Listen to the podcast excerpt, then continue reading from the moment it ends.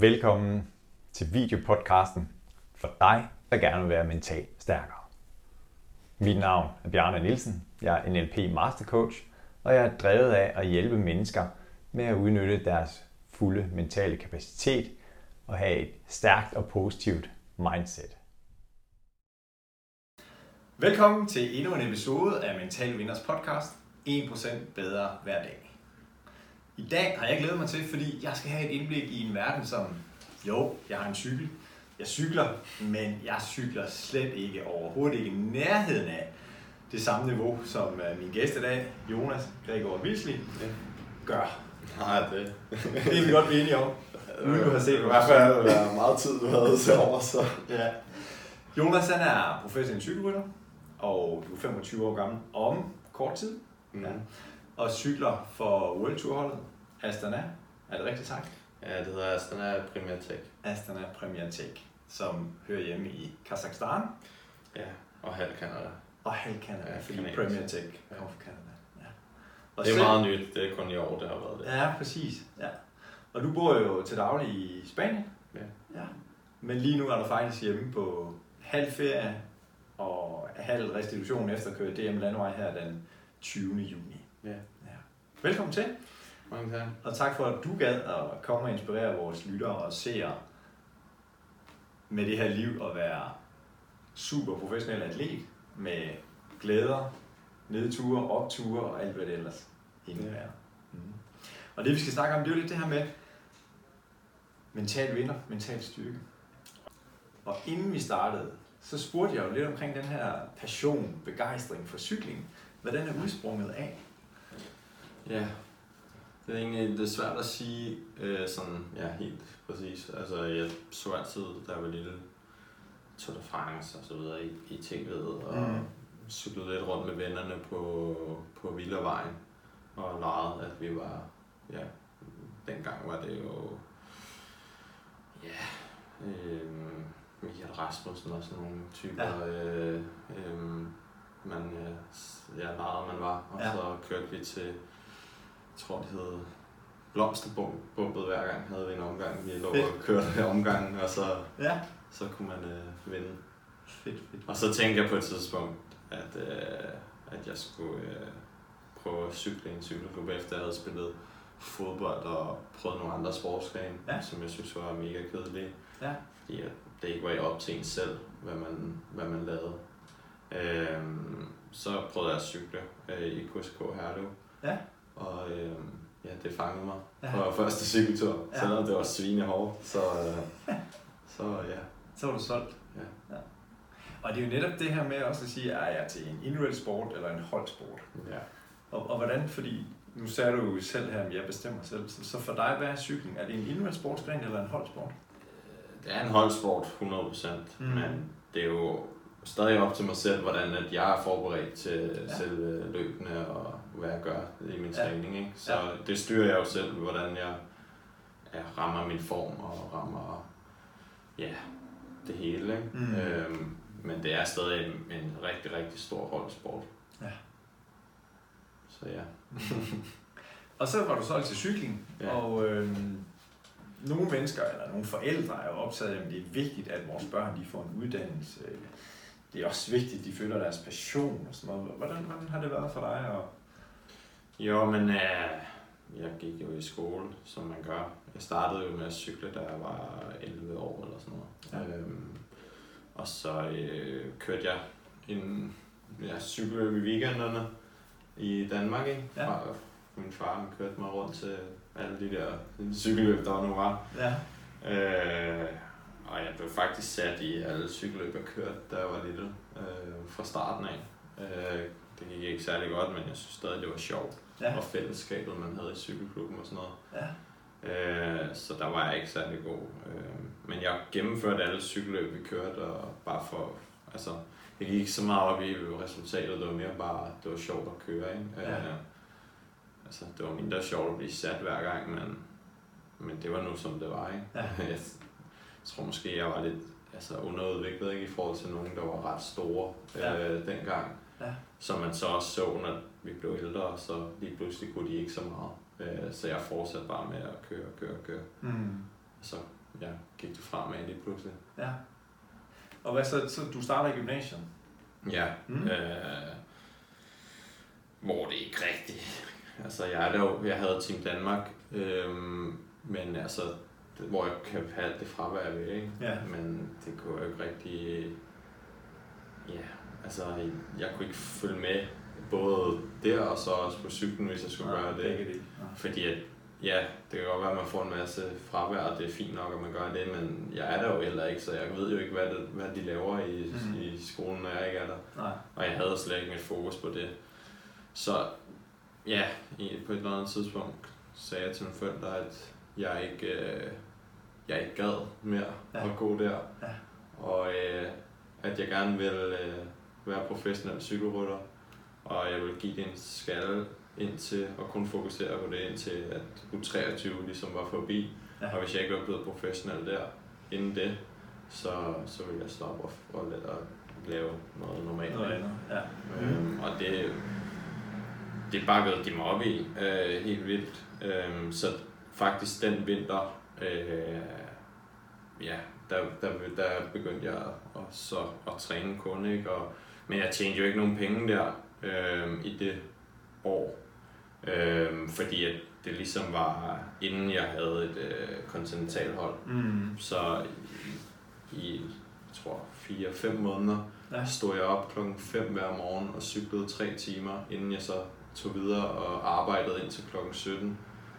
Øhm, det gjorde jeg så i løbet af hele ugen, ikke? Ja. Øh, hvor jeg så i weekenderne ikke skulle lave andet end bare cykle, men for at tjene nogle penge, fordi jeg gerne ville på en træningslejr, som jeg så sparede op til? Ja. Øh, hvor jeg så tog afsted øh, på træningslejr i ja, nogle måneder, ikke? Mm. Mm. inden jeg så mødtes med mit nye hold. Ja. Øhm, så det var en hård periode, men Ja. altså, når jeg tænker tilbage på det, synes jeg, det var ret sejt at stå op klokken ja, lidt i fem, og så tage ud og cykle tre timer, imens det var mørkt, og Ja. så i regn og slud, og så direkte hjem og gå i bad, og så op og tage toget fra, fra Harskov station, og så ind til København centrum, ikke? Ja. og så arbejde der hele dagen, og så hjem, og så slappe af, eller spise aftensmad, og så i seng, og så, Og så i seng og sove. og så det samme, ikke? Ja. Øhm, så det var ligesom sådan, ja, der var, der ville jeg ligesom øh, gerne kunne gøre det. Ja. Øh, og så da det, da det var slut, så havde jeg øh, jo så øh, frie tøjler, ikke? Øh, Mm. Da jeg begyndte at få løn fra, fra mit cykelhold. Øh, Ja. Så behøvede jeg jo ikke at lave noget ved siden af. Nej. Fantastisk. Og allerede her, Jonas, så har du jo demonstreret i hvert fald noget mental vinder adfærd eller et mindset omkring det her med, at jeg vil være professionel cykelrytter, og du har sagt det til dine forældre, og sikkert også andre eller venner. Ja. Mm. Ja, men jeg sagde det allerede, da jeg var... øh, Jeg kan huske, mine forældre plejer nogle gange at sige til mig, at jeg sad til en skole hjem samtale, da jeg var... Det? Det var måske i 6. klasse eller sådan noget, der Ja. sagde jeg til, til læreren, at ja, jeg har aldrig været god i skolen, så jeg sagde, at jeg er ligeglad, at jeg skal være professionel psykolog. Det er stærkt. og Ja. det tror jeg, der er mange, der siger der, øh, Ja. eller ikke siger måske, jeg vil være professionel fodboldspiller, eller et eller andet, ikke? Ja. Det er jo det samme. Ja. Altså, det er jo svært lige at, at opnå, ikke? Ja. Ja. Der er mange om budet. Ja.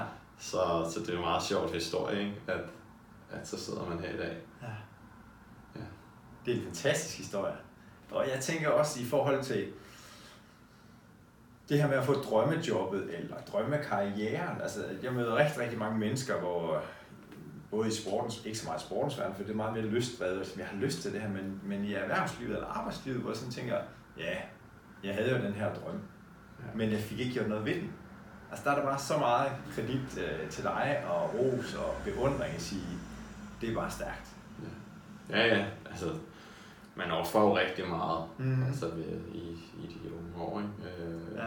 Med fester og kammerater og det ene og det andet. Der er jo ikke tid til det. Nej. Altså, jeg drikker kun alkohol i, ja, i oktober eller november måned, ikke? Ja. Øh, ellers så lever jeg jo nærmest på en sten Mm. resten af året. Ja, ja. Og det kan jeg godt lide, Ja. men når man er ung og sådan noget, og ser sine venner øh, gå ud og give den gas og have det sjovt, ikke, så, så mister man også mange venner, ikke? fordi Ja. man ikke altid er den sjove Ja. øh, på den front.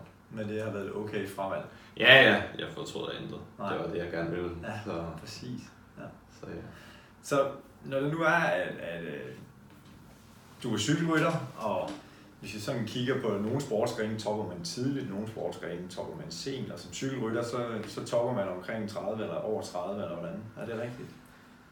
ja, man siger som regel, at ens bedste år fra 28 og så til sådan noget 32-agtigt. Ja, Øhm, i det område der. så, så det omkring, det er jo, det er jo meget individuelt, Ja. ja. kan man sige, men ja.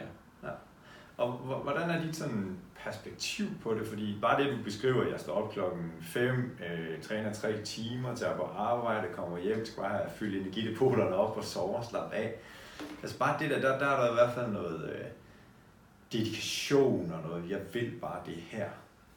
Og hvad er det, du øh, sådan er drevet af? Er det den her udvikling med at blive bedre og bedre og bedre, eller er det nogle, en drøm eller ønske om at nå nogle bestemte resultater? Altså sådan en udvikling af resultater, eller hvordan? Hvad driver dig? Jeg tror lidt, det er det hele. Altså, jeg elsker den livsstil, og jeg, jeg elsker også at bare gå i boks og træne helt vildt, og så ja. kun lave det, ikke? Ja. Øhm, og så er det jo selvfølgelig for at blive bedre og gøre tingene professionelt, ikke? Øhm, som, som man øh, kan præstere på sit bedste, ikke? Ja. Øhm, og jeg er også bedst, hvis jeg ved, at jeg har forberedt mig godt. Altså sådan, så, så føler jeg, at jeg ligesom altså har en anden indstilling, når jeg starter i cykelløbene, end at hvis jeg sådan allerede inderst inden godt ved, at jeg ikke er 100%, så ved man godt, at okay, så, øh, altså, så er du der bare ikke. Nej. Altså, så, så, så selvom man kan hive sig selv meget op, så ved du også Mm. godt, okay, jeg er ikke i top, top form, så, Ja. så det bliver lidt sværere i dag. Ja. Øhm, Og en af de ting, som, som vi talte om inden, eller som har været en del af din, din udvikling, og netop det her med at sige, men drømmen er klar, 6. klasse, skole hjem samtale, og kommer længere og længere hen i gymnasiet, og jeg skal den her vej med cykling. Så, så er der nogle erfaringer, du har gjort undervejs. Og, øhm, og en af de ting, det er jo det her med, at når man cykler, eller i al sport, så er sådan noget, der er noget teknik, der er noget taktik, der er noget fysik, og så er der noget mentalt eller psykologisk. Og så er der alt det andet udenom i forhold, nu nu nævner det her med forberedelse. Og det her med, hvor mange timer træner du om ugen, er mit første spørgsmål. Og hvordan får du så tanket rigtigt op? Jo, men altså, det er jo meget forskelligt, hvad jeg træner, om det er en træningsperiode, eller om det er ugen inden et cykelløb, eller, eller om det er under et cykelløb, øh, eller Mm. hvad det er. Øh, men en gennemsnitlig træningsuge, altså, hvis man er på træningslejr, kan en uge godt være 32 timer, ikke? Ja. Hvilket er rimelig meget. Ja. Og ellers så, øh, så ligger det måske på 25 timer, eller noget af den stil, når jeg er derhjemme, ikke? Ja. og skal træne frem mod et eller andet. Ja. Øh, fordi at ja, moderne cykling er mere i, at man ikke behøver alle de timer. Det er mere, at du går ud og brager en masse intervaller af, Mm. og du kan få det samme ud af en 4 timers tur, som du kan få ud af en 5 timers tur, Ja. ja. hvis at du træder hårdt nok. Ikke? Ja. Øhm, så 25 timer med mange intervaller, det er, det er en solid, det er en solid uge, så Ja. ja. man træt bagefter. ja. Og hvordan har du i forhold til med, med ernæring og spise, har du da øh, været på en udviklingsrejse, eller Ja. snakkede om det inden, ikke også? Ja. Ja, altså jeg startede med at fuck det lidt op for mig selv, øh, Okay. ved at ikke at spise nok. Øh, da jeg var mit første år som øh, professionel, hvor at, øh, ja, jeg ikke spiste nok overhovedet. Mm. Øh, hvor jeg fik at vide, at ja, okay, du er måske lidt for tynd nu, ikke? Og så, Ja. det hører man jo sjældent i sport, ikke? Det plejer at være modsat. Ja. Øh, så gik det måske op for mig, at jeg skulle spise lidt mere. Øh, men ja, man kan jo kalde det en spiseforstyrrelse eller ej. Det er det jo nok. Det tror jeg, mange atleter har Mm. en form for, altså altid har det i baghovedet. Opmærksomhed på, hvad er Ja, indtager. og at man godt kan få lidt dårlig samvittighed, hvis man lige rører ind forbi bageren og køber en kanelsnegl eller et Mm. eller andet. Ikke? Øhm, hvor der var jeg meget sådan, tænkte hele tiden på, på jamen, du skal ikke spise så mange kulhydrater, du skal ikke spise så mange kulhydrater. Ja. Og jeg kan huske, at træningerne var jeg tit bare fuldstændig smadret efter to timer, ikke? fordi at Ja. undervejs spiste jeg måske heller ikke særlig meget. Øhm, hvor at nu er jeg så gået i den nærmest modsatte retning, hvor at jeg har fået noget sparring og så videre, hvor at nu spiser jeg ekstremt meget, synes jeg Mm. selv. Altså sådan, og jeg tror også, altså min kæreste siger i hvert fald, at det er overdrevet nogle gange. Ikke? Ja.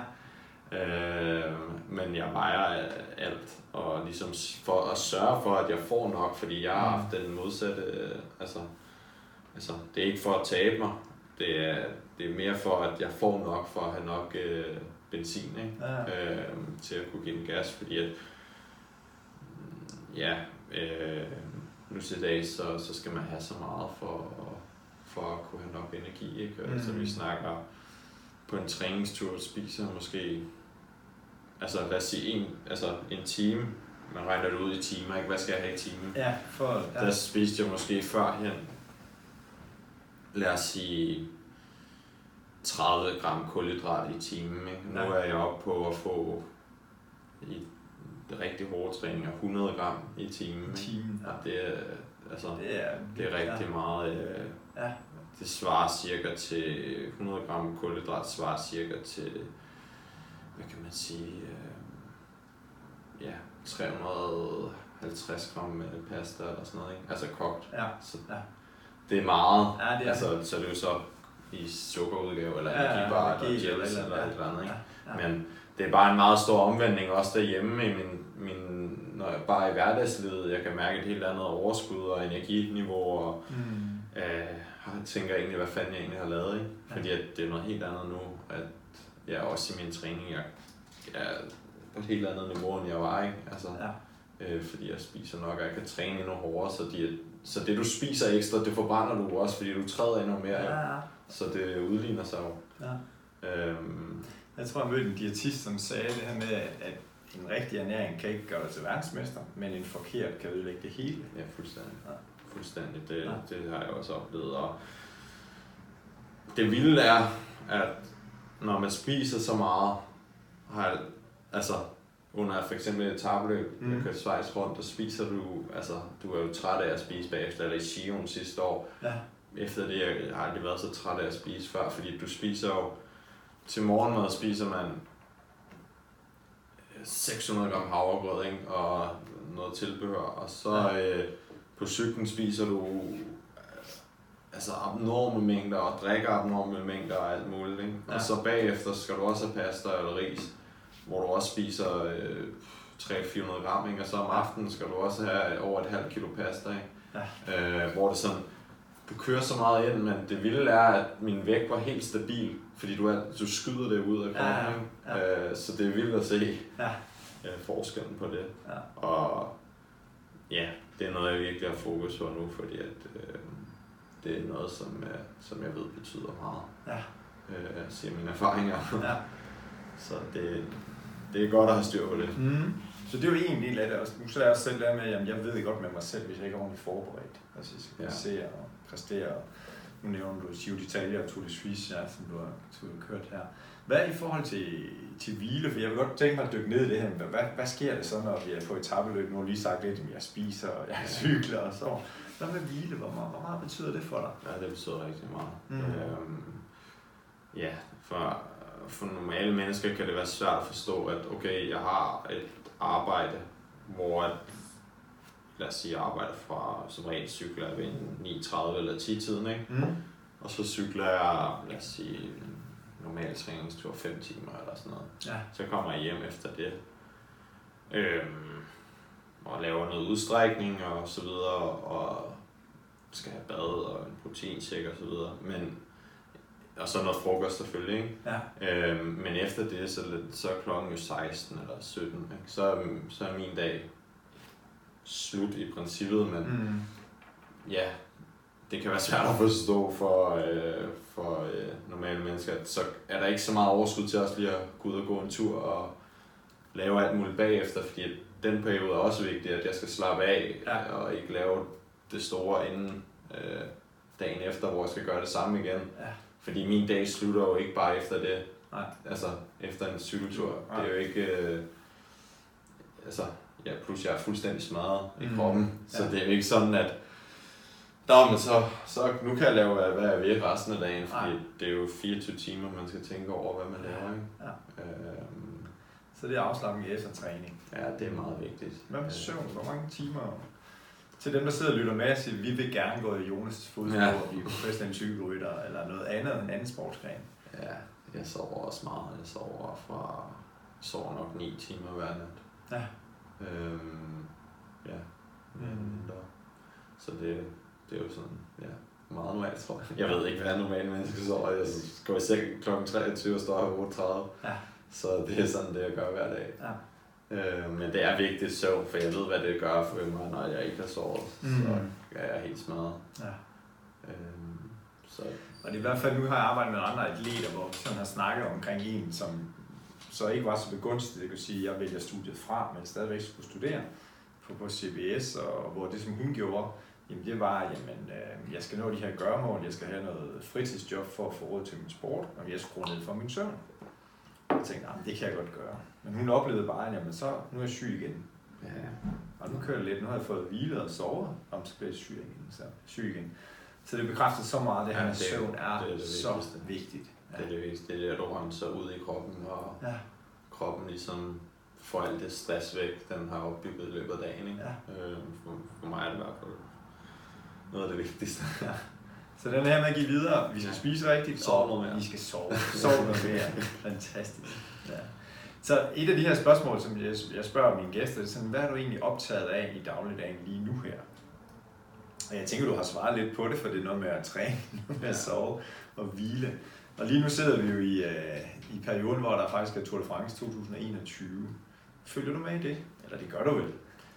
Nej, jeg har faktisk ikke set noget endnu. Nej, okay. så, øh, så det gør jeg ikke. Øh, Nej. ja, jeg ved ikke. Jeg har ikke haft tid. nu, nu har jeg også lige haft en, ja, hvad kan man sige, pauseperiode sådan mm. hver sommer. Som regel efter DM, hvis du ikke skal køre Tour de France, så, så er der lige et break, både mentalt, men også øh, ja, fysisk, for Ja. ja. lige at sådan nulstille batterierne og så starte igen Ja. øhm, for den næste del af sæsonen, som kommer nu. Ikke? Ja. Øhm, om en måneds tid, så tror jeg, jeg skal køre løb igen. Ikke? Så nu har jeg lige holdt en uge, og som regel, så, øh, når jeg kobler fra, så, vil, så, så, vil jeg ikke, øh, så skal jeg ikke have noget med cykling at gøre. Nej. Øhm, så jeg ser det ikke sådan rigtigt. Jeg følger med, men Mm. jeg har ikke set noget endnu. Nej. Men det er mere bare fordi, at jeg føler, at jeg har ferie. Ja. Så, altså, Det, yes, det, jeg kan godt lide, at du siger det her, Jonas, også, og du laver lige en parallel til, til arbejdslivet også. Øh, det her med at sige, men øh, opfordringen for Jonas, uden jeg ved, om han vil stå på mål for den, det, husk nu at holde fri, når du har fri. Ja.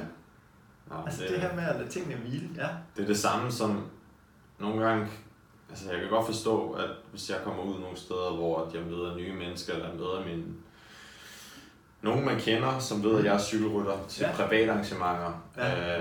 øh, så, så kan jeg nogle gange godt blive lidt træt af, at det eneste, de kan sidde og snakke med mig om, er cykling, fordi Mm. at jeg spørger jo heller ikke ind til deres arbejde kun, Nej. altså, Nej. øh, sådan hvor det kun kan dreje sig om det hele arrangementet nærmest, Ja. at man kan få de samme spørgsmål 10 gange, ikke? Ja.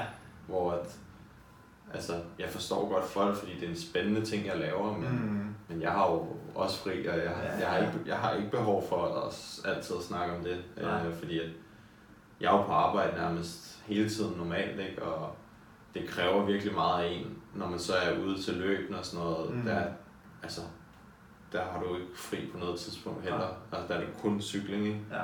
Så når jeg kommer hjem fra det, eller har haft en hård træningsperiode, så jeg kan godt være lidt træt af sådan bare at altså, kun snakke om cykling. Så Ja. ja. som regel så, jeg ser ikke så meget cykelløb heller i tv. Nej. For, altså, nogle gange gør jeg, hvis det er der er en spændende løb, men, mm. men når man selv er i det, så kan det også bare blive for meget. Altså hvis det kun cykling, cykling, cykling, Ja. så kobler du aldrig fra jo. Nej. Og hvis du altid skal tænke på, jamen, hvad, hvordan gjorde de det, hvordan gør, gør de det, ikke? Mm. hvad sker der her Ja. og der, så, ja, så kan du også bygge en masse Ja, op i kroppen. Ikke? Ja, Så ja, fuldstændig rigtigt. jeg plejer bare at koble af fra sådan, lade være med at spekulere for meget over alt muligt, mm. og så kun koncentrere mig om det, jeg skal gøre. Ikke? Ja. Og jeg læser heller aldrig artikler om mig selv, eller hvad folk skriver om mig, eller sådan noget, fordi at det, det kan også påvirke mig faktisk sådan Mm. mm. i en negativ retning. At Ja. Jeg kan nærmest tro, at nogle af de ting, de skriver, er rigtige, ikke? Hvor, Ja. eller blive irriteret, og så har jeg en lortedag. Ikke? Øhm, Ja. hvor jeg læser aldrig artikler om mig selv, eller noget af den stil. Mm. Men det er jo et eller andet sted, jeg tænker, et, et sundt tegn, eller også nu snakker vi omkring det her med, at til en individuel sportsgren, eller hold, og det er jo individuelt, men det er også noget hold, altså, det her det er mig, det er mit projekt, Ja. og øhm, du har sikkert nogle gode støtter omkring dig i forældre og din kæreste og Ja. træner og holdkammerater. Og så er det vel det. Ja. Altså, nu har du så også diætist, eller i hvert fald gjort dig nogle, nogle ting Ja. der, ikke også? Ja. Jo, der er masser omkring mig, som, som jeg sparer med, og det jeg Mhm. har brug for. Så øh, jeg har ikke behov for at høre, hvad andre folk siger. Nej. Øh, øh, eller har råd. Fordi der er jo også mange, der altid kommer med gode råd, ikke? som jeg ikke har behov for. Mm. Øh, fordi det, det i princippet er der kun en, der bestemmer det, og det, det er mig, det er mig, der bestemmer i, i bæksen, ikke? Ja. Altså, der tager den sidste beslutning. ja. Så om hvad der skal ske med mit liv, så, ja. så ja. Det er godt at være noget dertil i en alder af 24. Når du nu kun er 24, eller du er allerede blevet 24, ja. hvad, hvis du så kigger tilbage på dit liv og siger, hvad, hvad ser du så tilbage på med stolthed? Så jeg er faktisk stolt over at have udrettet det her. Øh, Jamen, jeg er stolt over, at jeg har været U19 og U23 Danmarksmester. Det er sådan rimelig stort at, at, at være det. Ja. Øhm, og så to år i streg, ikke? altså U19 og så året efter U23. Det er der ikke mange i Danmark, der har gjort heller. Nej. Så øh, hvis, hvis der overhovedet er nogen, der har det, Ja. øh, det ved jeg ikke. Men øh, Og vi er tilbage i 2015. ja, 14 var det U19, og så 15 var U23. 23. Ja. Så, øhm, så ja, det er noget tid siden, men det er stadig et minde, jeg husker, fordi Ja. det er sådan, der var jeg, altså, undskyld at være når man fucking Danmarksmester Yes. yes. i min klasse, ikke? Så, Ja. så ja, det, det var en speciel og, ja, oplevelse. Ja. Øhm, og så ellers er jeg stolt over, at jeg også blev professionel. Altså, Mm. at jeg nåede det og kom op øh, på, på det højeste. Øh, jeg har også kørt en Grand Tour, hvilket også var et af mine største drømme i, Ja. altså, Giro d'Italia sidste år. ja. Ja. Øhm, og ja, øh, bare nogle af de løb, jeg har kørt, øh, også nogle af de altså, mindre resultater, jeg har lavet i på World Touren, det, det er også noget, som, som har gjort mig stolt nu, når jeg ikke er ham, der skal ud og levere resultater på mit hold. Mhm. Øh, så hvis jeg har fået chancen, har jeg stadig været med i nogle top 10 og sådan noget. Ikke? Ja. Øh, de få gange, jeg har fået lov Hvor du får lov. Ja. Mm. Øhm, så ja, altså, men ja, der er ikke nogen tvivl om, at jeg tror fremadrettet kommer der endnu bedre ting øh, Mm. Af resultater. Øh, ja, er Og, og hvor ser du hen? Fordi. Nej, det er bare min målsætning at komme tilbage til at vinde cykelløb igen. Der Ja. har, ja, jeg har måske bare ikke øh, haft de rigtige øh, rammer omkring mig øh, i en periode øh, og gjort nogle ting forkert, men jeg tror, at jeg vil finde opskriften til at komme tilbage nu. Mm-hmm. Ja. Og, og hvordan er det, fordi hvis man kigger ind på øh, UCI's og Professional Cycling Stats, som den hedder, tror jeg, så er der jo delt op i at sige, at dine resultater, det er etabeløb, eller det er tids, en time trial og endagsløb. Og Hvor er det, du øh, bedst trives, hvis man kan sige det på den måde? Eller er det lidt for tidligere at Nej, sige det? nej, det tager beløb som regel. Jeg bliver som regel bedre og bedre dag for dag. Mm. Øhm, nu prøvede jeg at køre det, man kan sige er det hårdeste, med tre uger i øh, etape, Ja, ikke? ja. Øhm, og jeg havde det overraskende godt i min første train Grand Tour, Mm. øh, også i den sidste uge, hvor at jeg kørte virkelig godt, hvor at jeg holdet var også overrasket over, hvor hurtigt jeg restituerede. Ja. Og det tror jeg altid har været min styrke, at jeg virkelig kan klare et stort amount og, øh, af træning og, Ja. ja. så videre, ikke? Ja. Øh, og stadig restituere godt. Ja. Øhm, så øh, ja, det tror jeg er noget af det, som fremadrettet også kan være rigtig godt. Ikke at jeg skal køre klassement eller noget, men, men stadigvæk øh, ja, køre godt i sådan nogle løb. Mm. Og der er typisk, så har du en eller anden rolle som supportrytter eller hjælperytter, eller hvad man kalder det. Og nu siger det nogle gange, når jeg får lov til at køre min egen chance. Hvor- Hvordan affinder du dig med det, eller nu siger jeg mand, men du, altså den her med, om det her det er min rolle, men jeg vil også gerne Ja, men på jeg, jeg er meget professionel anlagt, så jeg gør, hvad der bliver sagt. Øh, jeg er ikke typen, der ligesom flikker nogen, eller hvad man siger. Øh, så jeg gør, hvad der bliver sagt, fordi det er det, som de siger. Ja. Øh, selvfølgelig nogle gange burde jeg måske følge mine egne tanker i, i, visse situationer, men i sidste ende, så kan det jo også give bagslag, hvis man ikke gør, mm. hvad der bliver sagt. Det er det samme som på et arbejde, normalt arbejdsplads at gå direkte imod en ordre fra ens chef. Det, det gør man jo heller ikke, øh, kan man sige. Så, så ja, øh, det, det, det har jeg sgu altid gjort, og, og vil altid gøre. Jeg er en meget lojal type, der ligesom gør, hvad der bliver sagt. Ja. Mm. ja. Det giver god mening. Og også netop det her med, jamen, øh, hvis du lærer cykling eller dit pedalarbejde, eller hvad man nu kalder hvis du lader det tale, ja. altså du, siger, du føler selv, at du er på rette vej, ja. for mange mennesker kommer mulighederne. Ja, altså mm. man kan sige, lige på Astana er det et hold, som er meget sådan, altså, de, altså det er svært at ligesom få lov til at få sin egen plads og, og få sin egen chance. Øhm, sådan tror jeg, at det har været det har i hvert fald været sådan i alle de år, jeg har kørt på mm. at der virkelig er svært at ligesom få lov til at få en chance. Ja. Øhm, så øhm, ja, det, det håber jeg kommer på et eller andet tidspunkt. Det håber jeg her i efteråret, der ligesom kan, kan ske noget. Ja. Og hvad er din løbskalender lagt fast for hele året? Eller er det sådan en halv sæson, eller hvordan foregår det? Øhm, ja, som regel får man det lige nogle sådan første altså måske to, to, to til tre omgange, ikke? Mm. Altså sådan i løbet af året, at det her det regner vi med, at du kører, eller det her regner vi med, at du kører. Ja.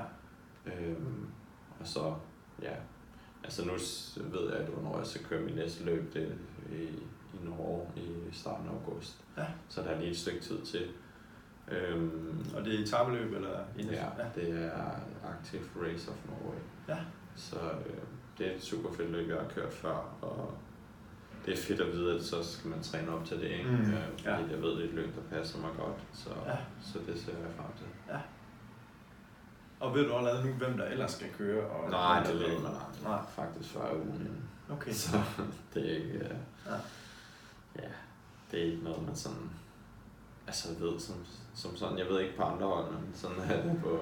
Sådan også det andet, ja.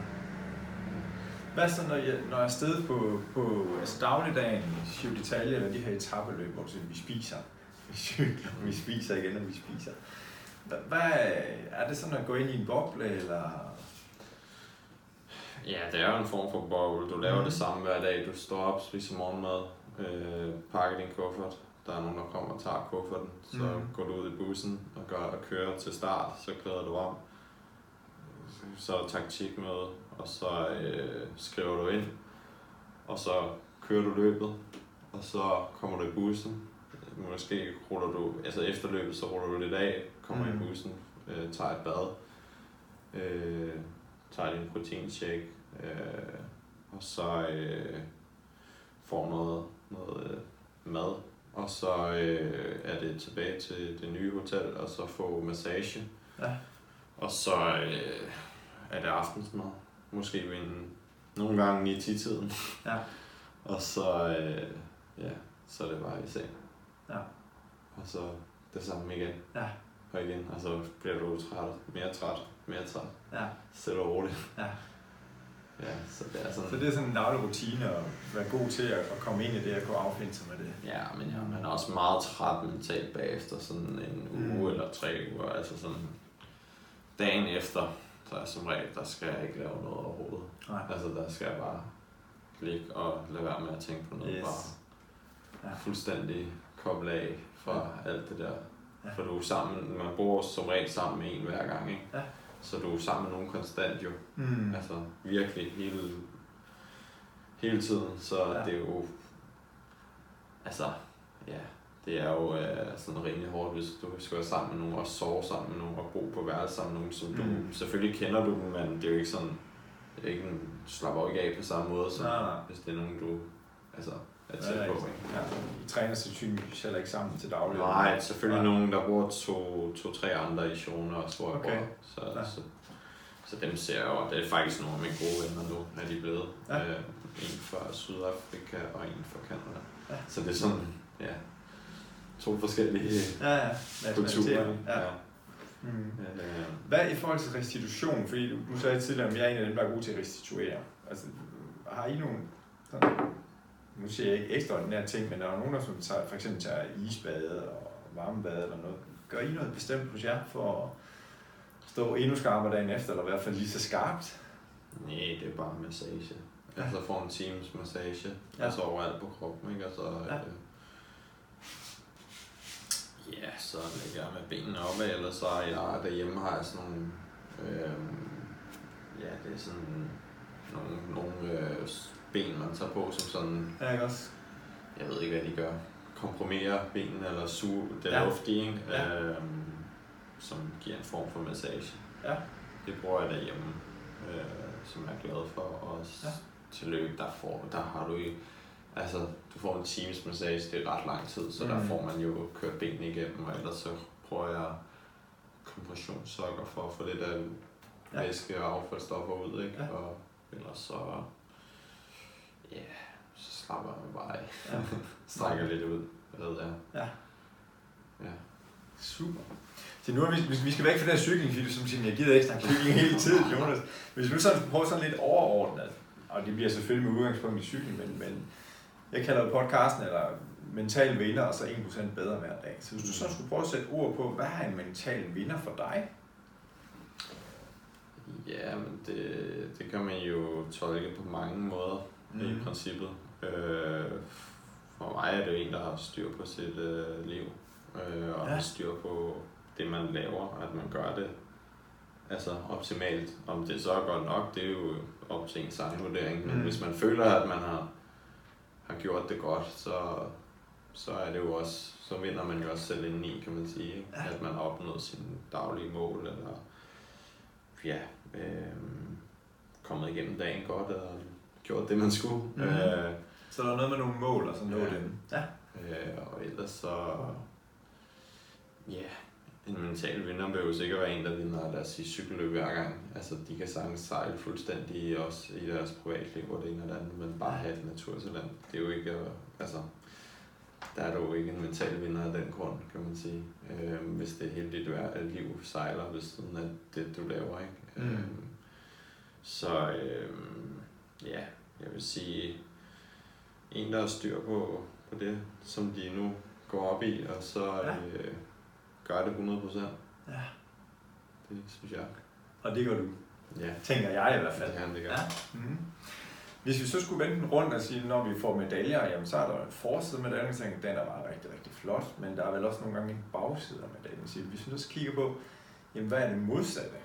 Og jeg er ikke så vild med udtryk mentalt taber, men jeg, stiller spørgsmål, men mere sådan en, en person, som har et mentalt taber mindset. Mm. Hvad vil du sige, der kender sig sådan et menneske? Nå, men man kan møde øh, mange forskellige øh, typer øh, i sportsverdenen. Ja. Men jeg har da nogle gange førhen oplevet, altså øh, det kan både være til træning og cykelløb og så videre, ikke? Øh, hvor det bare er en dårlig energi, der kommer ud. Det er meget negativt, og, og folk ikke tror på sig selv, og bare kun taler negativt omkring alting, og alt er bare lort, og det ene og det andet. Og for mig, øh, jeg plejer altid at prøve at være positiv, og ligesom være måske for optimistisk omkring tingene, og tro, at nej, det skal nok løse sig, det, det finder jeg altid en løsning på tingene, ikke? Hvor hvis det så har den modsatte effekt, at det jo altid en, ah, det kan ikke lade sig gøre, det kan, jeg giver op, jeg, Ja.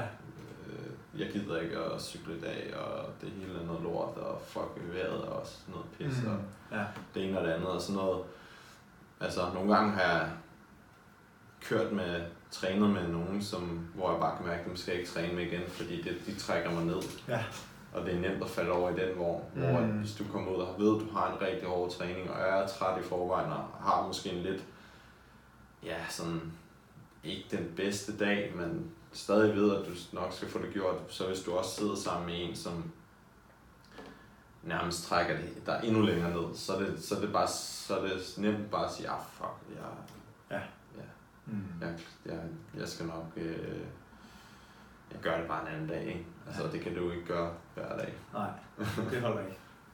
Så det kan jeg godt genkende, jeg, når jeg arbejder med, med atleter, eller også med mennesker, så snakker jeg omkring, at man er på A-hold, altså en, der giver energi til, til omgivelserne og til dig selv, og B-hold en, der dræner for energi. Ja.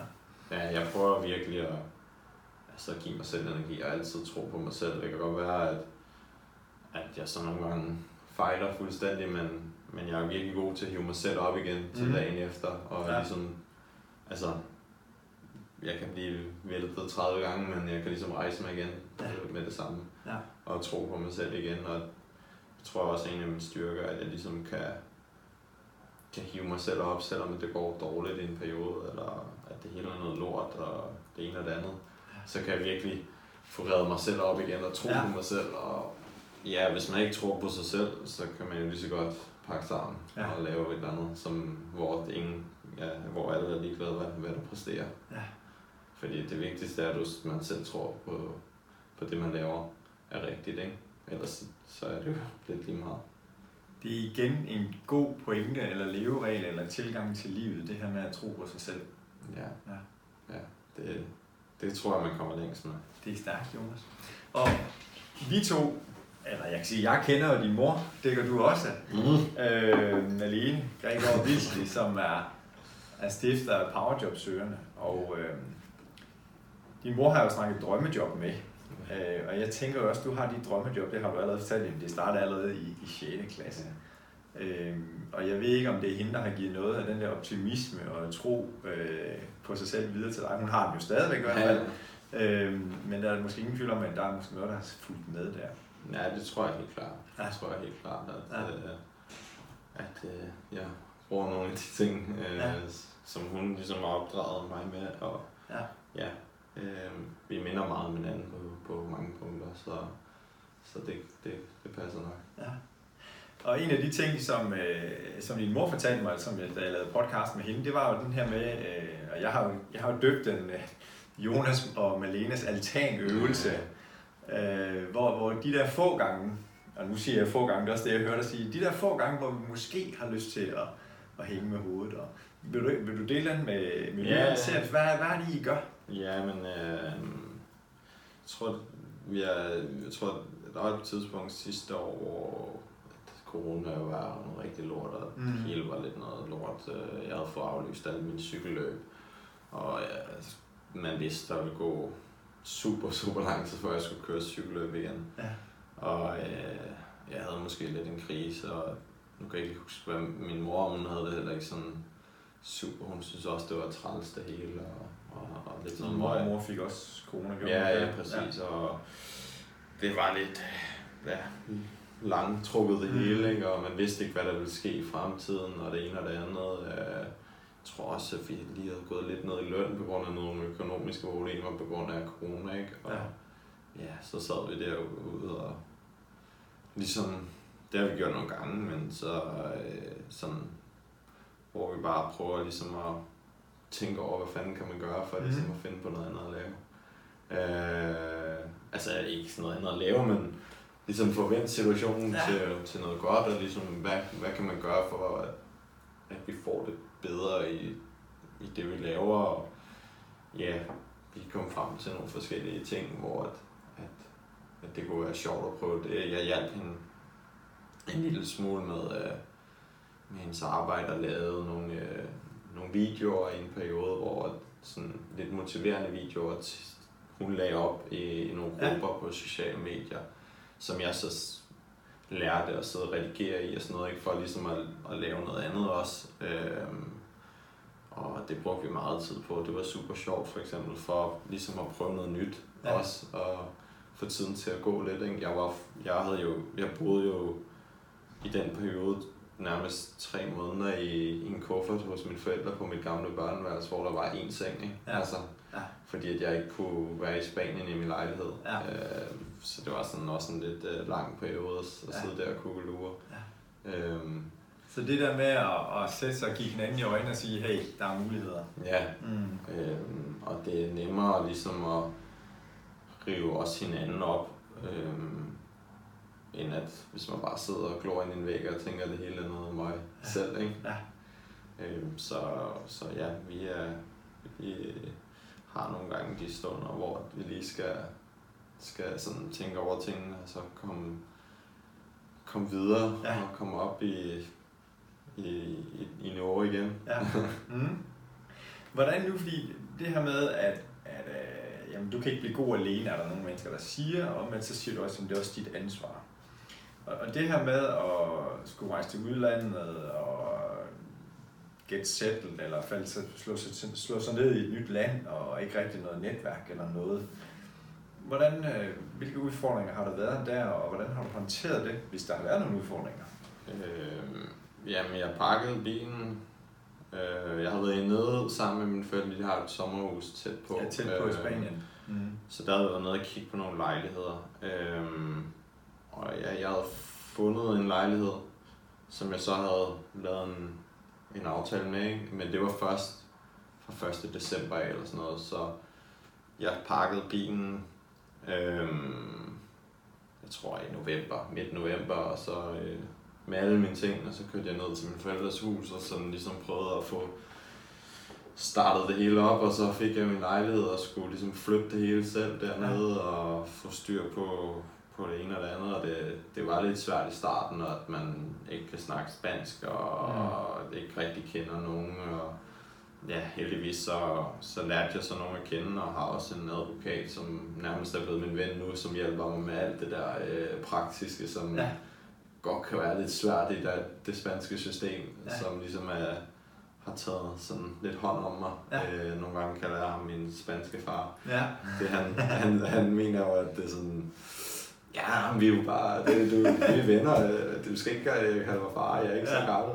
Det er han, men øh, stadigvæk, han hjælper mig virkelig med meget. Øh, Ja. Og jeg tror, han har været guld værd, fordi at det er svært at komme ned. Øh, og ligesom skulle starte det hele op der. Du er langt væk fra mange ting, ikke? Mm. Det er jo ikke sådan, at der lige kan komme nogen og hjælpe dig med at flytte og det ene og det andet. Jeg gik og bare flyttekasser og ja, hele, hele, mens jeg stadig Ja. trænede jo Ja. fire timer, fem timer, ikke? Ja. Øh, Så det var en, det var en hård opstart, men det er også først nu, jeg føler, at jeg er ved sådan, måske det sidste stykke år, års tid, at jeg sådan føler, at nu, nu er, føler jeg, at det er mit hjem. Mm. Øhm, Ja. jeg kender alt, hvad man skal gøre, ikke? Ja. Øhm, så ja, Mm. men det er underligt at flytte til udlandet. Bare Ja. pakke bilen og køre. Ja. Ja. Og det er jo en del af, af pakken, kan man altså sige, som, som professionel cykelrytter. Det, jeg tror ikke, der er nogen i professionelle cykelrytter, der bor i Danmark, eller hvordan? Er det? Jo, der er der nogen? Okay. men øh, man kan sige, det jeg er god til, det er jo at køre et kuperet terræn, og det får vi ikke rigtig her i Danmark. Så, Det er svært. Ja. så for mig er det klart det bedste at bo i Spanien, og vejret er bedre. Og ja, øh, bilisterne er også flinkere mod dig, og ja, øh, generelt så er man måske lidt mere også respekteret som cykelrytter i Spanien, end man er i Okay. Danmark, Ja. øh, når man er ude i, Mm. i mængden. Ja. Øh, så ja, det er klart det mest optimale sted at, øh, at være for mig PT. Hvad har der været i den karriere, du har haft indtil nu? Hvad hvad har været sådan de største bump på vejen eller udfordringer? Som Christoffer Juhl Jensen, som er en af dine kollegaer, som, som, som har, jeg tror, da han var baller med dig, var han i Italien, hvor sagt det her med ensomhed, det er en del af, af rejsen eller en del af pakken, og Ja. kunne klare øh, det her at alene, og du siger også, at fremmed land, nyt sprog. Ja. Jeg vil sige, der var en periode der, var også der, jeg havde problemer med, øh, det kan man sige, kosten og sådan noget, ikke? og der var det en ret hård periode, der havde jeg også måske sådan lidt øh, nogle mentale nedture, øh, hvor jeg sådan synes, det var lidt nederen og hårdt. Øh. Men øh, det tror jeg var et af de største øh, sådan, ja, bump, der har været, ikke? Ja. Altså, at fuck, det, det var virkelig ja, hårdt bare at Altså når du både er totalt svækket energimæssigt, så er Ja. alt jo også noget lort lidt pludselig. Ja. Og så når du bare sidder der alene, og det eneste du går op i er, hvad du skal spise. Fordi hvad fanden skulle du ellers lave ellers? Så Ja. der, er ikke, altså, der var bare ikke andet der i mit liv, end at kun tænke på mad, for jeg var sulten hele tiden også, men du tager ikke noget på. Ja. Og øh, så sidder du der alene også. og Ja. Det er jo virkelig trist. Hvordan kom du videre? Hvordan overvandt du det? Og sidder her i dag og er så godt kørende. Og ser Ja. så skarp ud. Ja, jeg ved, jeg ved det faktisk ikke helt. Jeg sådan, tror bare, at jeg ligesom indså, at jeg gjorde nogle ting forkert. Ikke? Mm. Øh, og sådan skulle måske prøve at stresse lidt mere af, fordi ja, jeg har altid levet sygt professionelt med mine træninger, kost og det ene og det andet, og, og det kan man aldrig tage fra mig, at det virkelig er noget af det, som jeg gør rigtig godt. Ja. Øh, men det kan også tage den lige next level, Mm. hvor jeg også skal huske nogle gange, og som jeg har lært nu, og også give mig selv lov til at ligesom lige, altså, skære lidt ud i en dag eller to, ikke? Altså, ikke, øh, du ved, Ah, fest og farver, men Mm. Hvis man lige har lyst til at spise lidt mere den ene dag, så, så gør man det, for man skal nok øh, tage det igen, ikke? Ja. Øhm, og så også bare lave nogle andre ting, end at du kun sidder og, og ikke? Mm. Øhm, selvom man skal huske at slappe af, Ja. så, øh, så også øh, lave nogle andre ting. Og så, ja, så, så har jeg jo også øh, fået en, ja, en sød kæreste, som, som virkelig også øh, ja, øh, har været med til at sådan, måske løfte, løfte mig også. Ikke? Altså Ja. sådan, at, at, at jeg har noget at foretage mig i min hverdag også. Mm. Øh, det tror jeg også betyder meget. Ja. At man ikke også bare er der alene hele Ja, tiden, og ja. ikke, altså, ikke snakker med nogen. Og, ikke- altså, nu kender jeg mange mennesker i byen, men det er jo ikke det samme. Vel? Altså, Nej. sådan, også snakke lidt dansk og ja, øh, hygge sig på en anden måde. Mm. Hvor det ikke så kun drejer om cykling. For alle dem, der bor der er cykler, der De er også, ja, så er det jo bare cykling, cykling, cykling. Ja. Og der tror jeg, det er godt for mig, at jeg også ligesom kommer ud den anden vej og laver noget andet, end at Ja. det kun er cykelrytter, man ser. Ikke? Øhm, Jeg har også erfaring fra andre atleter, at netop det her med, at, at når nu er det bare all in på min sport, de tilfælde cykling, hvis man så får noget modgang eller skader, eller sådan, jeg har ikke noget at skyde med, når jeg skal træne, jamen hvad så? Er jeg sådan en fiasko, hvor, hvor at de også oplevede, at dengang jeg kun havde min idræt, så var det enormt hårdt, hvis jeg ikke havde succes. mm, Og så netop det med at få noget andet, som kan give noget indhold i dagligdagen. Så tænkte, det, ja, det det er rart. også dig sige, ikke også? Ja. Det er virkelig rart, at det ikke kun Mm. drejer sig om, at øh, det er cykling 100, altså hele tiden. Det er Ja. det jo stadig, men det er en sund balance nu, Ja. end det var for nogle år siden. Ikke? Ja. Øh, Ja. Hvor at jeg bare skulle ud af at være tynd og stærk og det ene og det andet, hvor at, ja, jeg er meget bedre nu, end jeg var dengang. Mm. Så ja, Fedt. Jonas, hvis du nu skulle give tre gode råd til, til dem, der ser med, og dem, der lytter.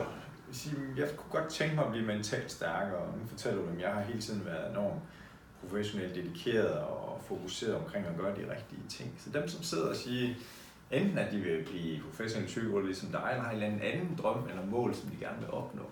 Hvis du skulle give dem tre gode råd til at blive mentalt stærkere jamen, det vigtigste er jo at tro på sig selv. Mhm. altså, det er i hvert fald... Tro på dig selv. Mm. Det er i hvert fald min vurdering, og så, øh, altså, så skal man jo, jeg tror også, man skal brænde for det, man laver. Det er sådan også, altså finde noget, der brænder. Altså, Ja. du virkelig tænker, det er fedt. Jeg ved ikke, hvordan man kan bruge, ligesom, lave det som et råd, men det er jo et, altså, det skal jo være noget, du går op i, ja. før at du ligesom kan give dig 100%. Sådan har jeg det i hvert fald. Ja. Mm. Øhm, og det sidste er, at man ikke øh, skal lytte til, hvad andre har holdninger om en. Ja. Fordi der er mange, der vil trække dig ned. Ja. Det, det, det er der. Det har jeg i hvert fald oplevet. Øhm, så ja, De er gode. Tro på dig selv. Find noget, du brænder for. Og lad være med at lytte til andre, for der er mange, der ikke ønsker det bedste for dig. Det er gode tre råd. Stærkt. Så du fortalte lidt omkring det her med, hvad du var stolt over at have udrettet. Og, og du er 24, snart 25 år. Hvis du nu sådan skulle kigge tilbage og øh, give dit yngre jeg et godt råd. Altså hvis vi forestiller os, at der er nogen, som, som lytter med nu her, sådan om jeg er, hvor gammel jeg nu er. Hvilket råd vil du så give til dit yngre jeg? Og hvor gammel er du? ja, jeg vil sige, det var nok Altså jeg vil sige, mere det første år som professionel, det er ikke så gammelt, men der vil jeg bare gerne, altså der skulle jeg nok have brug, for noget sparring dengang, når man kom ind i den store verden, man altid drømte om at være Ja. øh, en del af. Og hvor gammel var du der på det tidspunkt? Der har været 21 eller ja, noget af den stil. Ja. Øhm, det er ikke så gammelt, altså jeg ikke, det er jo stadig, altså det er jo ikke så ungt der, men øh, det er stadig, tror jeg, kunne have haft rigtig stor betydning for mig. Jeg ligesom skulle have haft nogen omkring mig, som jeg ja, ligesom kunne have brugt dengang, ikke, til både med kosten, men også øh, sådan ligesom sparet med mig omkring de forskellige ting, man oplever og sådan noget. Mm. Men jeg var ung og troede, at når man kommer op der, så vil man få det hele, og der vil være styr på det hele, og man bare ligesom fuldt med og lod tingene køre, ikke? Ja. og man ikke behøvede at gøre mere andet end bare at træne. Men det har jeg lært nu, at hvis man, man vil det så, så skal man også øh, ligesom rykke på tingene selv Mm. og, og gøre det Ja. bedre. Så noget sparring Ja. her, der er jo i professionel kontrakt. Ja, fordi det er jo at gå fra, at du nærmest bare cykler lidt rundt, ikke? og altså selvfølgelig er det højt niveau, men Mm. i landsholdet og det ene og det andet. Men når du kommer ind på et, et World Tour, der sker en masse ting, der er kulturforskel, der er det ene og det andet, og der er Ja. mange ting, som man begynder at spekulere over, at gør man det ordentligt, og gør man det, og man vil bare derud af og, og være god og det ene og det andet, ikke? Og, Mm. ja, der, der tror jeg virkelig, at, øh, ja, at jeg skulle have brugt en eller anden form for øh, ja, sparringspartner eller noget. Ja. Øh, hvilken profil har været ideelt, når du, her hvor du sidder med den erfaring, du har nu? Er det noget inden for cykling, eller lige så meget det der uden for cykling? At du og jeg tror også, det havde været godt, hvis det var en, der ligesom havde prøvet det selv, Mm. øh, og været i, i samme situation, fordi at, ja, man kan sige, man, man oplever jo så mange mærkelige ting, at, at, øh, at, at der skal ligesom være en, der har prøvet det før, ikke? for Ja. ligesom at kunne sætte sig ind i det. Ja, ja. Øhm, Ja, og forberede dig på, at det her det kommer nok til at ske, eller det her scenarie, ja. eller når det kommer. ja. Mm. Øhm, så, så ja, det kunne jeg nok godt have brugt der. Og ellers så, så ved jeg sgu ikke øh, af råd. Jeg synes, jeg har gjort det meget godt. Altså set fra sidelinjen, så synes jeg, at du må være stolt, og skal Ja. være stolt. Mm. Ja. Fedt. Så hvis vi nu prøver, at, det var, det var et råd til dit yngre jeg, ja. Øh, så har jeg et råd til, eller jeg er nysgerrig på, hvis du skal give dit ældre jeg et godt råd. Altså som Hvor? nu, eller? Ja, det, er- det er lidt af det, og, og det, du, det er fedt, du stiller et spørgsmål, for det, det er et typisk spørgsmål, hvad mener du nu, eller om nogle år, så det er fuldstændig rigtigt. Og det er lidt op til dig. Øh, jamen, er det lige her nu, som er et råd til mig selv, er det eller om et år, eller om fem år, eller om 20 år? Men altså de, de sidste par måneder og det ene og det andet, der har jo gået igennem en ret stor omvending sådan i mit eget altså liv, så jeg vil sige lige nu er der ikke så mange råd, jeg kan give, fordi jeg ligesom føler, at jeg har krydset en masse ting af her det sidste ja. stykke tid, så, Ja. så øhm, ja, det har jeg lidt svært ved at, at vurdere, fordi at, ja, jeg føler virkelig, at jeg har gjort en masse ting anderledes de sidste par måneder, som, som øh, har været en opgradering, som jeg håber, jeg kommer til at sådan også kunne mærke en fordel af i mm. den sidste del af sæsonen. Ja. Øhm, så ja, altså det, jeg tror bare, jeg skal tro lidt mere, eller lytte mere til mine egne altså teorier om tingene, ikke? i stedet for bare tro, at nogen på et World Tour hold ligesom tror, at, altså, at jeg bare lader mig fuldstændig kaste over i deres hænder. Det, mm. Mm. det vil jeg ikke gøre igen. Så Nej. det, det skal jeg huske at hive op i mig selv Ja. og, og huske på. Ja.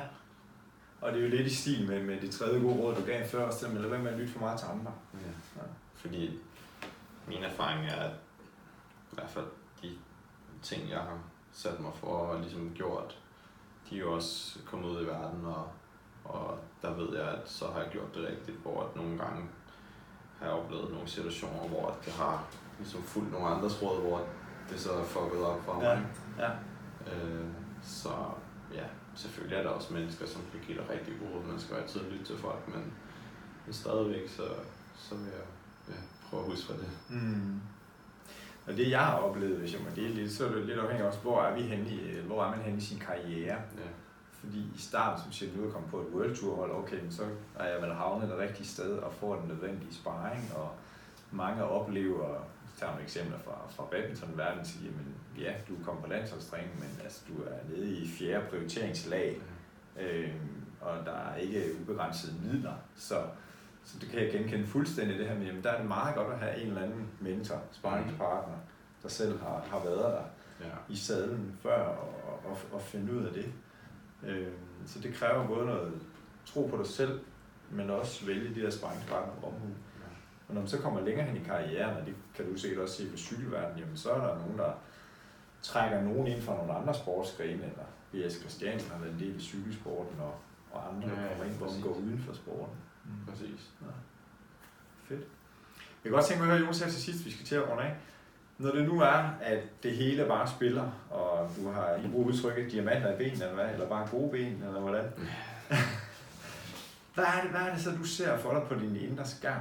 Og hvad er det, du hører, og hvad er det, du mærker? Altså det her, når, når du er allerbedste udgave af dig selv, og mentalt stærk. Og... Jeg føler jeg mig uovervindelig. Mm. Og meget aggressiv indeni. Ja. Altså sådan, ser meget rødt. Ja. Ja. øh, så ja, altså det, det, det er jo sådan en fornemmelse, man får nogle gange. Øh, ja, så Så når du ser meget rødt, er det så farven rød, eller er der også nogle billeder eller film? Nej, nej, man er bare meget fokuseret, og ligesom, altså, hvis der er nogen, der ligesom prøver at tage ens plads, kan man godt være sådan meget aggressiv i sin Ja. kørsel, ikke? Ja. Øh, og ligesom ikke give sin plads, hvor at, hvis, man, hvis jeg ikke er der helt, så kan jeg godt være sådan, ah, okay, bare, Ja. bare kom. Ja. Hvor at, hvis at jeg virkelig er der, så, så får de lige en vinge, ikke? Ja. Øhm, og hvor at, altså smerten ligesom bliver til noget andet end smerte, ikke? Det bliver Mm. sådan mere bare noget, du, de, du ligesom tolererer på en anden måde, som bare er en del af, af det. Ja. Øh, hvor at smerten i benene kan, hvis du ikke er der, gør virkelig ondt at være sådan, Mm. fuck det, jeg, jeg ja. giver op, ikke? Ja. Øh, og det, kan, det sker jo også nogle gange, altså, hvor man ligesom ikke kan komme ud over sin grænse og så Mm. lide i så lang tid. Hvor at når du har de der dage, så er det ikke noget spørgsmål om, hvor lang tid du kan lide. Du kan gå Nej. så dybt, at, Ja. at, øh, at du så selvfølgelig dagen efter er fuldstændig smadret, men ja. der kan man bare gå så dybt. Ja. Daniel Skåning, tidligere svømmer, OL-svømmer, han har snakket omkring, at jeg har spurgt ham omkring, hvad, hvad er det, at han går igennem, og han fortæller så, at når han er det her last call room, hedder det i svømning, mm. Hvor at, at det er lidt det samme sådan indeni, jamen så han bare øh, ser også rødt eller billedmæssigt, men også sådan en vulkan eller fuldstændig, hvis der kommer nogen forbi, så smadrer man, der slår Ja, ja, ja. ned. Altså den der med at, at virkelig komme ind i zonen eller flow, eller hvad vi skal kalde den der tilstand. Ja. ja, men det starter allerede sådan dagen inden, at øh, altså det er lidt forskel på, om det er et endagsløb, eller om det er et etabløb. Mm. Øhm, men som regel sådan timerne op til, hvis jeg er virkelig fokuseret, så, så siger jeg heller ikke så meget, så er jeg mere bare inde i min egen Ja. verden. Ikke? Ja. Øhm, Mm. Og ligesom bare lukker mig ind og går nogle forskellige scenarier igennem, kigger på ruten og ligesom sådan også prøver nogle gange at visualisere, hvad der kommer til at ske. Ikke? Altså, ja. hvad, hvad jeg har lyst til at prøve at gøre den Mm. givet dag. Ikke? Ja. Øhm, Og det gør du dagen inden, eller? ja, både over og også Ja. i bussen på vej til start tit. Øh, ja. Mm. Så og det er jo faktisk en del af mental træning, øh, kan man sige, det her med at visualisere og, og bruge det. Så hvordan, hvor struktureret arbejder du med det mentale? Mm, det har jeg arbejdet meget med førhen. Øh, Ja. For ligesom at, inden jeg blev professionel, var der et meget stort pres på mine skuldre jo, sådan, øh, fra omverdenen. Ja. Øh, fordi at, ja, jeg var et stort talent, og mange spurgte mig hele tiden, hvad der kommer til at ske. Og mange forventede så meget af mig, øh, og der var det en hård periode, sådan, ligesom også at præstere, når folk sagde, om du skal gøre det og det og det, og Ja. hvis du vinder her, eller hvis du gør det her resultat, så får du det her hold, eller den kontrakt, eller et eller andet, ikke? og man Mm. hele tiden går, det er, det er min, min drøm, der ligger lige herovre, men jeg står her, ikke? Ja. og du hele tiden ved, du er så tæt på, øh, ligesom at, at opnå et af dine største mål, Mm. hvor der var det en meget hård periode, så der, så der havde jeg en uh, mental træner ind over Ja. ja. os, øhm, som ligesom øh, hjalp mig med at sætte nogle af tingene i øh, ja, perspektiv Ja. ja. også, og båse og Ja. ja. bokse og det Ja. ja. her andet, ikke? Ja. Øhm, som jeg kunne bruge, og som Mm. jeg stadig bruger fremadrettet her. Det er jo godt. Så vi skal til at runde af. Det har været helt vildt spændende, Jonas, så jeg, kunne, jeg har masser af spørgsmål, jeg kunne stille dig her. Øhm, Så derfor vil jeg godt give dig muligheden for lige at tage den afsluttende bemærkning. Er der noget, vi ikke har fået, fået vendt, eller noget, som du har lyst til at dele med, med seerne og lytterne? Nej, det ved jeg sgu ikke. jeg synes, vi har gået meget igennem. Ja. Og ja, øh, jeg er glad for, at jeg må være med og ligesom dele nogle af mine, mine ting. Det har været en fornøjelse at have dig med. Så jeg ønsker dig alt muligt held og lykke med cyklingen, karrieren, kæresten, livet i Spanien Ja. og de mange rejsedage. Ja, ja det tak. Alt det bedste til dig, og tak fordi du var med. Og til jer, der har kigget med og lyttet med, har du følt dig inspireret af godt underhold, så del den her podcast med en ven, eller måske en anden en, som brænder for cykling. Og øh, på tirsdag gør vi det igen. Hej hej.